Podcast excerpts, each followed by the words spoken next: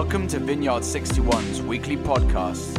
We hope you'll be inspired, challenged, and encouraged by this week's speaker. For previous messages, go to our website, vineyard61.org, or subscribe via iTunes or SoundCloud.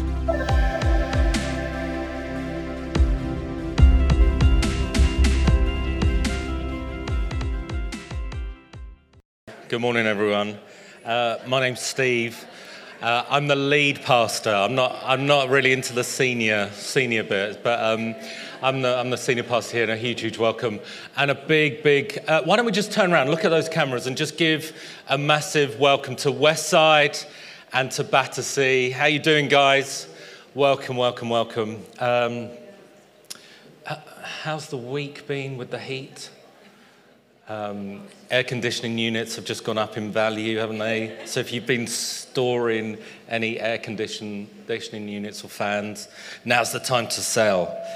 Um, we last week, Viv, uh, Viv spoke, didn't she? uh, If you haven't, if you haven't seen Viv's talk or watched Viv's talk, listen to it. Uh, please, please do. It's one of one of my favourite favourite uh, ever talks. Um, last week, Viv spoke brilliantly, didn't she, about how we can resist the evil one personally, and how we can stand firm, uh, but also how we can humble ourselves as we as we stand firm, as we, we resist the devil. Um, we had. Uh, I was going to say we had a letter sent to us, but we didn't. We had uh, an email or a WhatsApp message uh, sent to us from someone. Um, uh, from this is from Julie, part of our Battersea clan. Uh, sorry, our, our Brighton clan. And uh, she, she emailed us today saying, Dear Viv, I wanted to send you an email to tell you about a breakthrough I had last week, which also relates to your sermon last Sunday. A couple of weeks back, I had a dream which I thought might be prophetic in some way. I was sure the dream was for someone, but during my morning quiet time on Wednesday, God clearly showed me that this was for me. The dream was of a full sized tiger inside a very large caged area of land. There were voices behind me saying that this was a cage for prayer and that the tiger wouldn't harm me. Um, as much as the voices keep, kept telling me that the tiger wouldn't harm me, I sensed nothing but fear. And although, although it was a cage of prayer, I couldn't actually pray. I couldn't re- rest on the bed either uh, through fear that as soon as I relaxed, the tiger might eat me. It kept pouring at me, and voices kept saying that the tiger was simply playing with me. During my prayer time with God this morning, uh, that morning, the Holy Spirit revealed to me that although my heart has been healed of many crushing experiences from the past, I was still totally frozen with fear and needed to be set free. I looked behind myself in the image in the dream, and I realized that the cage door was actually open, and that it was only fear and listening to the lying voices that had kept me inside the cage. I saw myself walk out of the cage, and then I experienced this weight lifting from my spirit.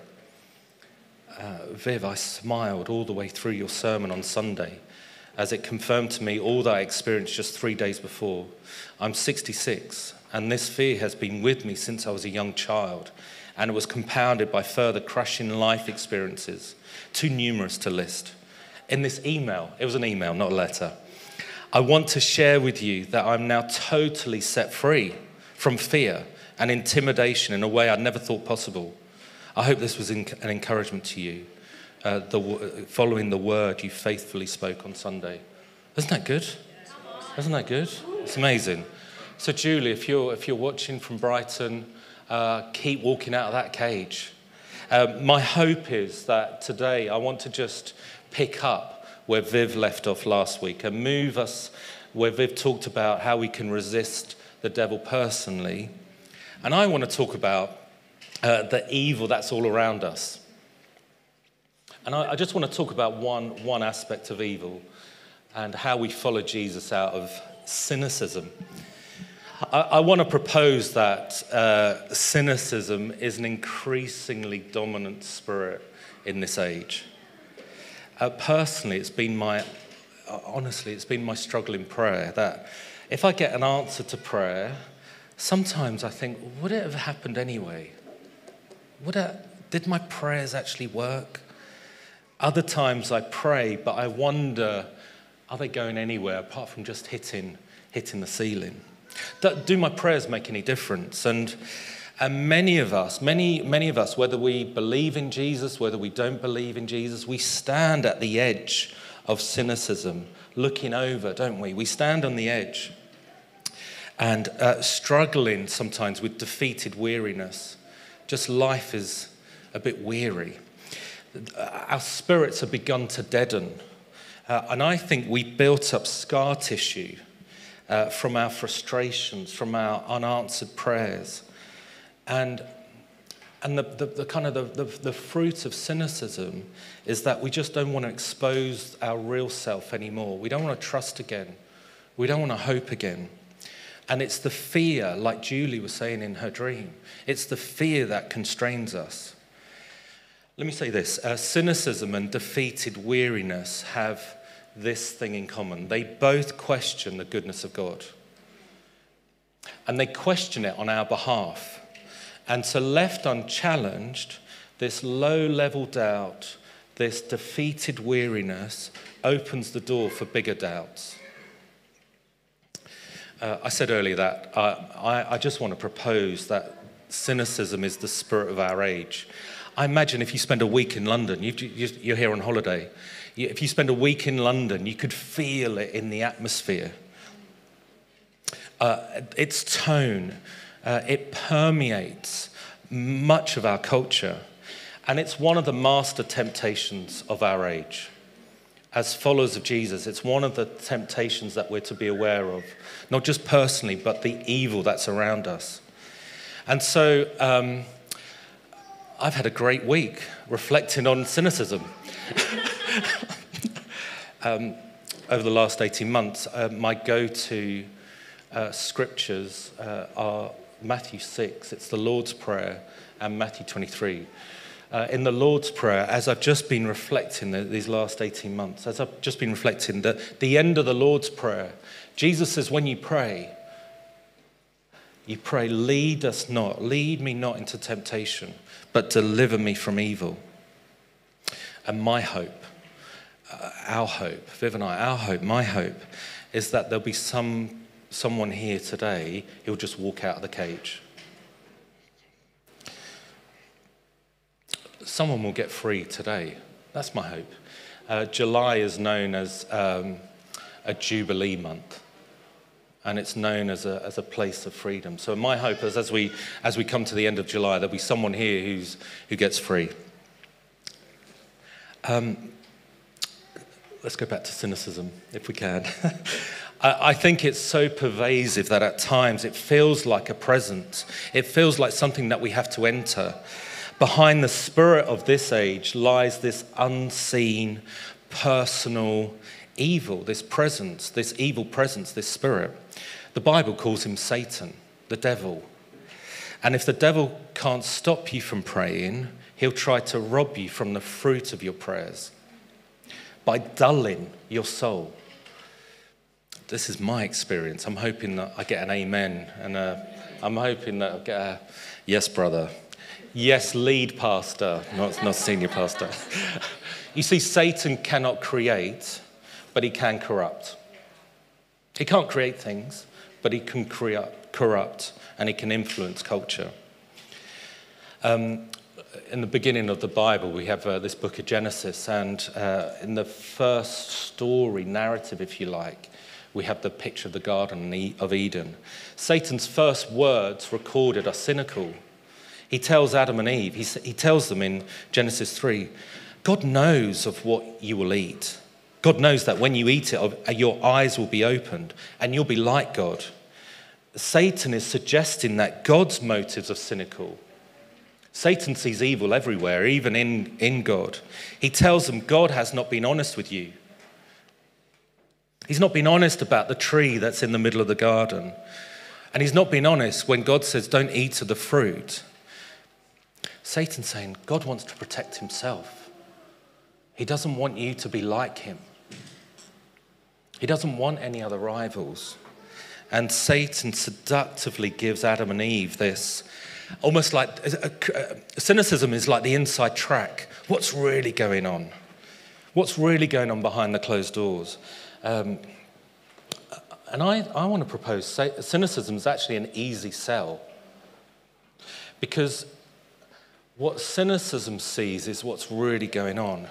One of the, one of the last bastions, one of the last values, one of the last public remaining virtues is authenticity.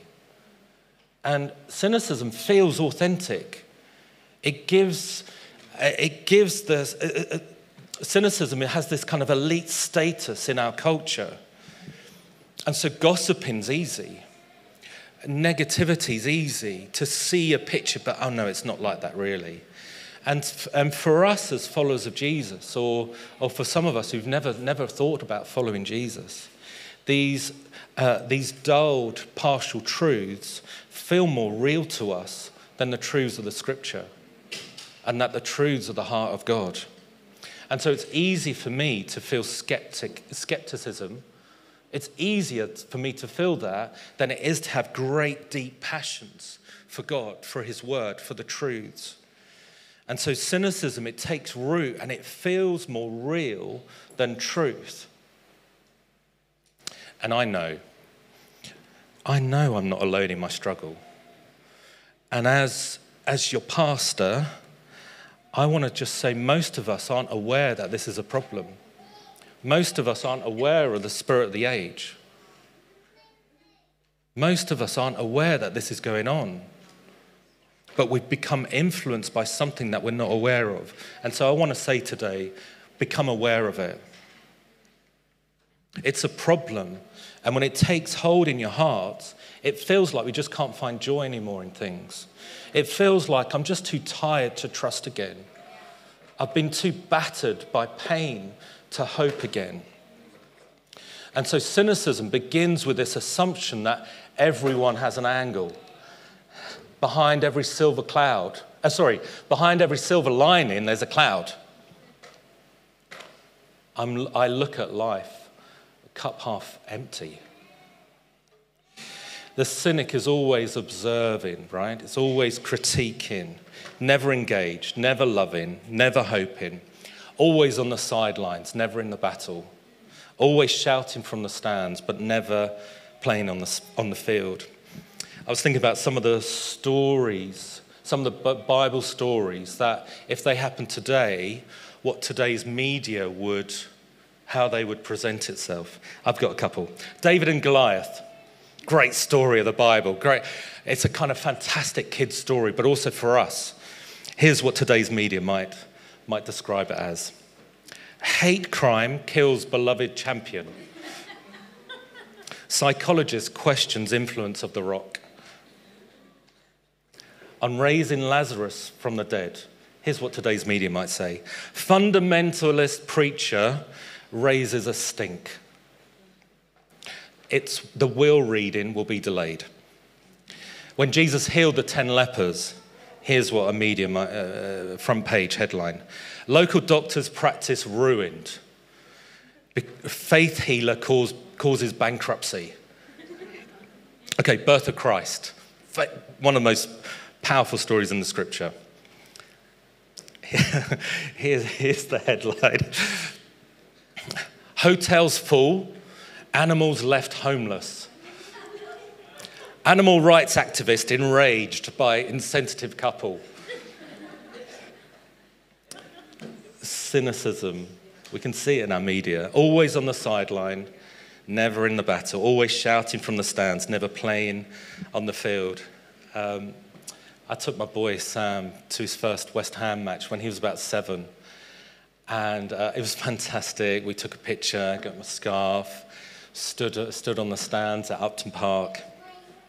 And um, halfway through the first half, I heard Sam going 15, like every half a minute, 16, 21. And it wasn't the minutes. And then I, I just turned to Sam and I said, well, what are you counting? And he looked at me with kind of a glint in his eyes and he said, Daddy, I'm counting the swear words. and so throughout the game, throughout the game, throughout the game, he counted over 100 swear words, which is probably not hard for a West Ham, West Ham fan. But the, the cynical is always on the sidelines, always commenting, always distant. And so, cynicism, while it offers this false intimacy of being in the know, but actually it destroys intimacy. And the fruit, one of the fruits of uh, cynicism is this creeping bitterness that can deaden even the most, uh, even the most passionate uh, follower of Jesus. It can destroy our spirits. As we kind of lean into, okay, how does Jesus help us? I want to just say a praying life is just the opposite. It engages with evil. It takes no for an answer. Uh, in the scriptures, middle of the middle of the Bible, we have this book of the Psalms, and uh, the psalmists are always in God's face. They're always hoping. They're always dreaming. They're always asking. Their prayers are feisty. Whereas cynicism, on the other hand, it just merely critiques. It's passive, cocooning itself from uh, from, the passion, from the great passions of, the, of this cosmic battle that we're in. It's without hope. And I, I just want to offer a few cures to cynicism and how we follow Jesus. Um, I started with six. Um, as I practice my talk, that's come down to three. As I look at the clock, that might just be one or two. So uh, we'll see how we get on. Um, number one, uh, learning to hope again. Because Jesus is all about hope. As I've, as I've studied the, uh, the scriptures where Jesus healed people, there are things that I've noticed about Jesus that he's not just this vending machine of healing, that you place your, your money in and out comes, out comes healing. You place your prayers in and out comes the answers. What, what I've noticed that often that before Jesus heals people, he helps people. Before he heals them physically, he helps them spiritually, mentally, emotionally. Uh, here, here's one in John, John 9. Before he, he heals a blind man, he tells the disciples, This happened so that the works of God might be displayed in this man. Uh, before he raises Nain's son, uh, the widow of Nain's son, uh, he tells her, this is fantastic. He declares, Weep not. In, in Jewish culture, in funerals, they would have this lament which says, Weep, all that are bitter of heart. Jesus is reversing that lament by saying, Weep not. He's bringing hope where there's, uh, where there's lament. Before he healed the crippled woman in Luke 13, he tells her, Woman, you are freed from your disability. In each of these accounts, Jesus brings hope before he heals. He's not this healing machine, he touches people's hearts, healing their souls often before healing their bodies. And hope begins with the heart of God. It begins in the very heart of God. Even before creation, what God wanted to release was his goodness and releasing glistening hope for mankind.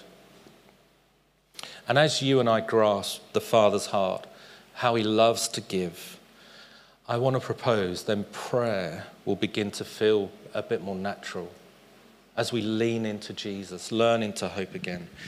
Um, I remember one time we ran Healing on the Streets, and uh, it's a simple, fantastic way of inviting people on the high street uh, to come and get prayer. We pray for anyone, for anything.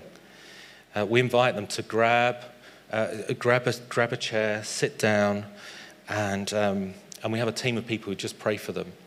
Uh, we, we've seen hundreds and hundreds of people healed, finding Jesus.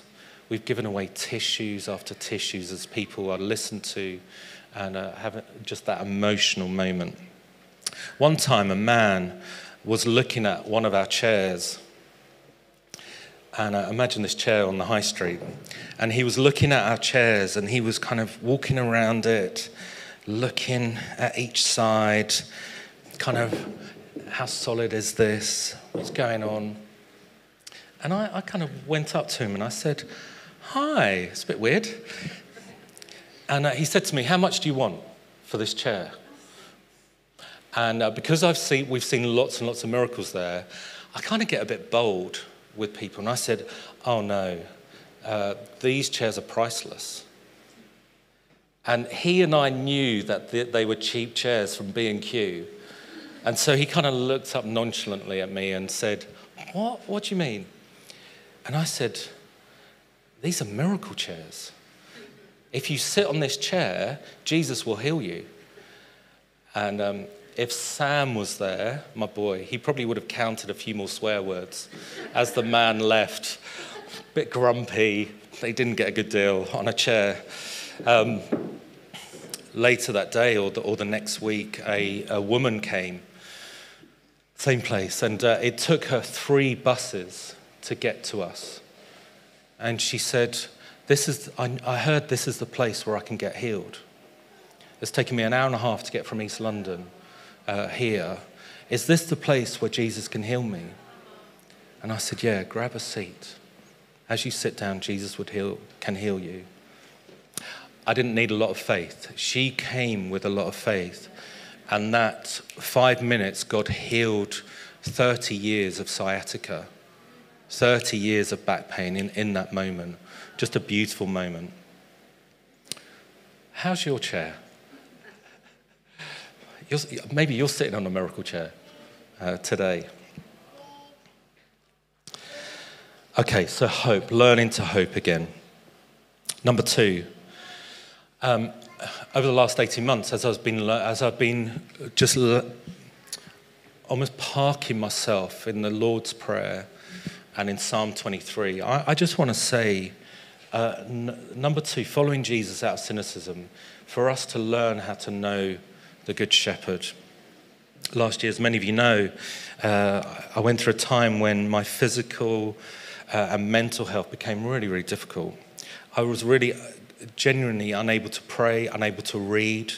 Uh, I couldn't concentrate. I could, my, the pages, the words on the pages were blurry.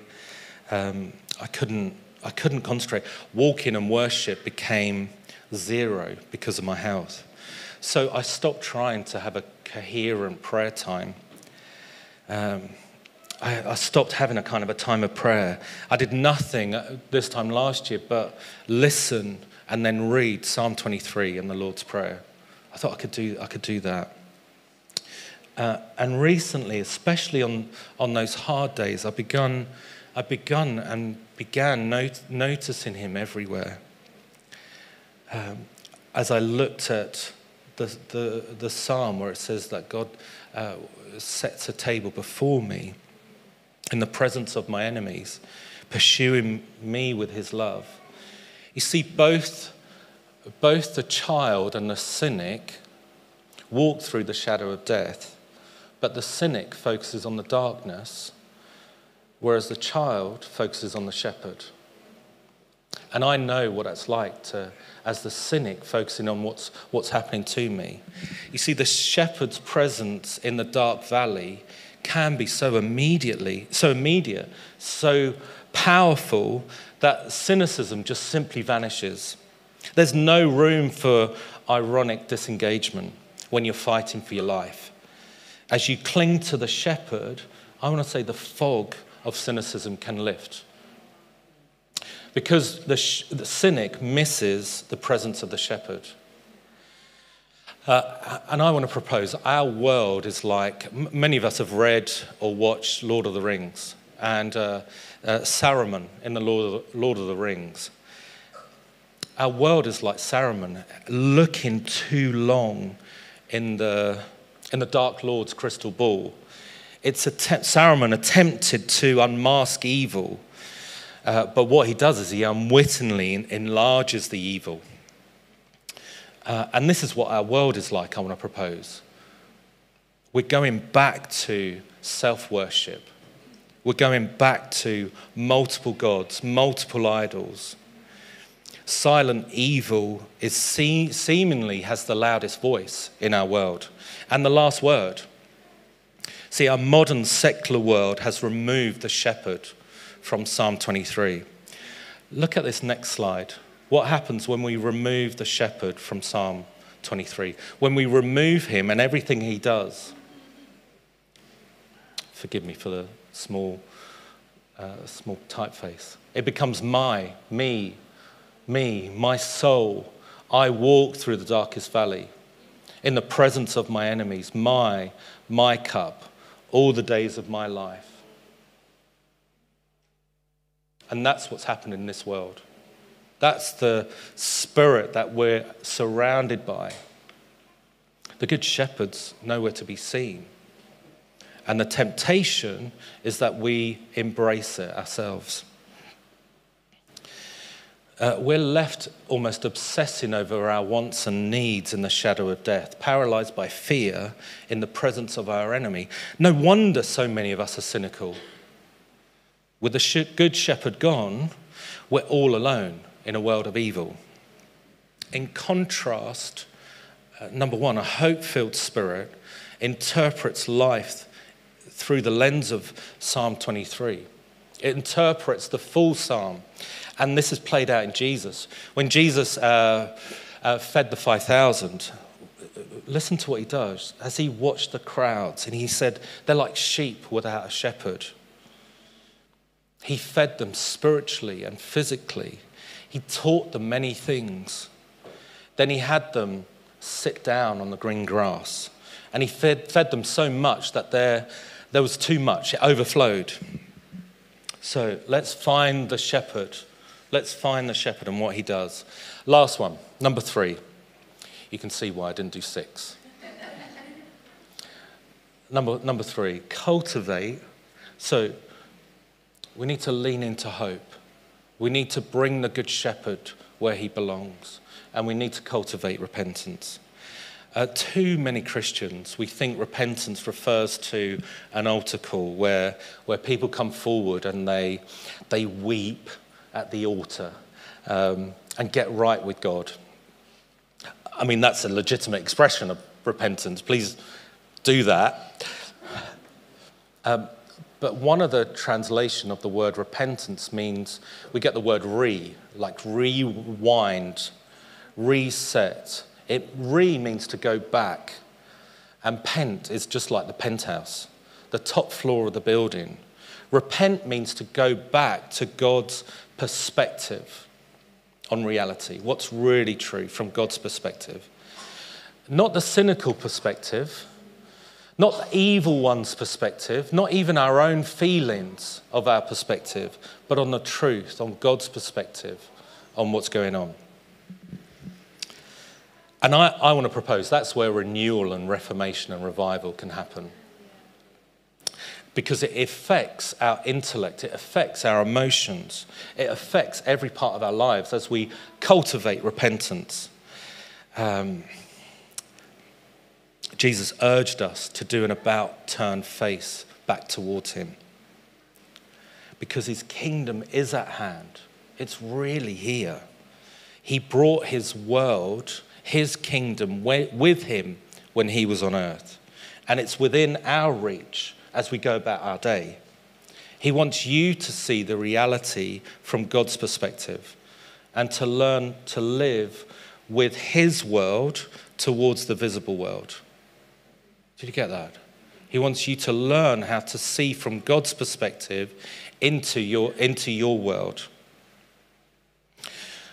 And I say this with all humility. If we don't change the way we think, we'll never be able to apprehend the kingdom's power that's available. Henry Nouwen, the great theologian, philosopher, uh, spiritual guru. He, uh, he says this, he said this, this quote, let go of your complaints.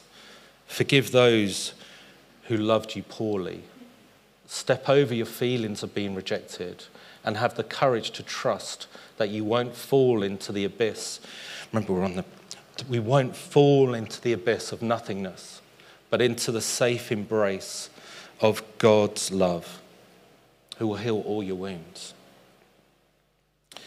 And so the renewed mind, the repentant mind, is leaning away from cynicism and into hope, We're bringing the Good Shepherd back into our lives and we're sustaining our lives with repentance.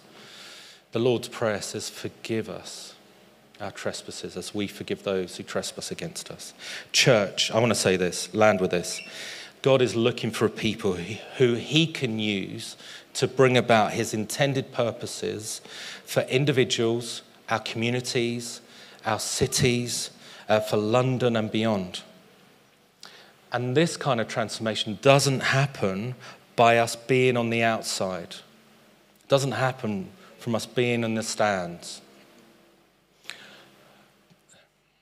It doesn't happen by us being on the stands watching others on the pitch. It happens for us being on the pitch together, not from the sidelines commentating. Let's bring the, the Lord's Prayer up again. And uh, just close your eyes. And what I'd love you to do is, as you hear the words uh, ripple over you, there might be, as you hear the words of um, Psalm 23, there might be certain things that you want to bring back into your life.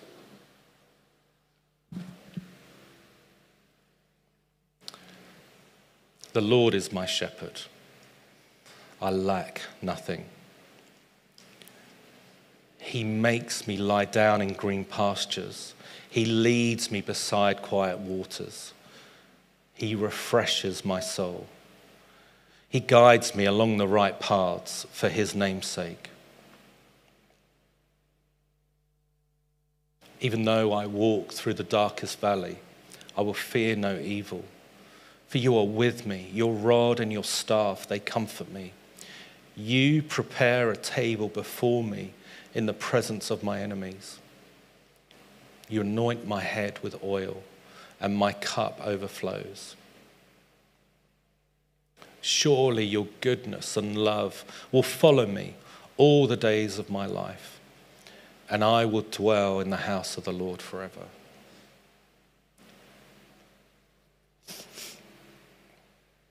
I'm going to invite the um, worship bands to come up.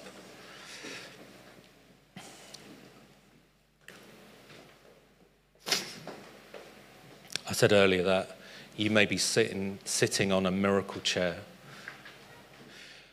If, if you need a miracle, whether it's a physical miracle, emotional, spiritual, with your mental health, would you do me the honor of just standing up where you are? If you need a miracle right now at Battersea, at Westside, and, and here, if you need a miracle, why, why don't you stand up?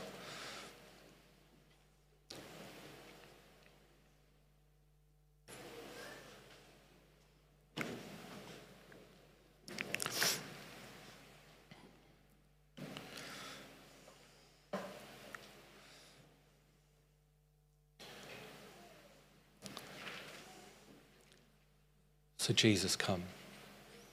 We pray for these dear ones here at Balham, those at Westside, those at Battersea, even those online. I release you, God, as a miracle working God.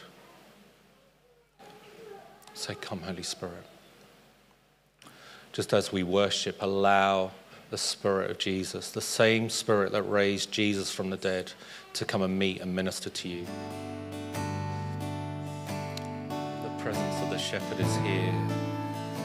I just want to encourage you to receive all the, the shepherd offers his guidance, his comfort, his leading,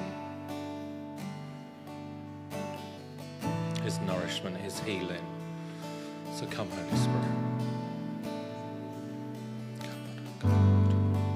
His provision, I just release provision over many of us here.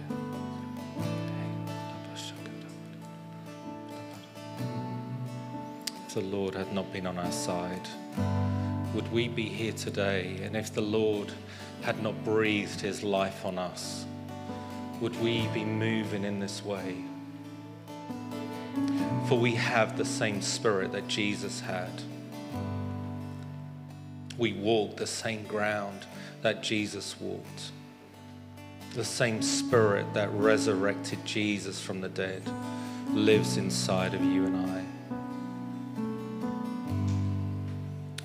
So be free as a bird out of a cage. Be free today, just as that bird out of a cage.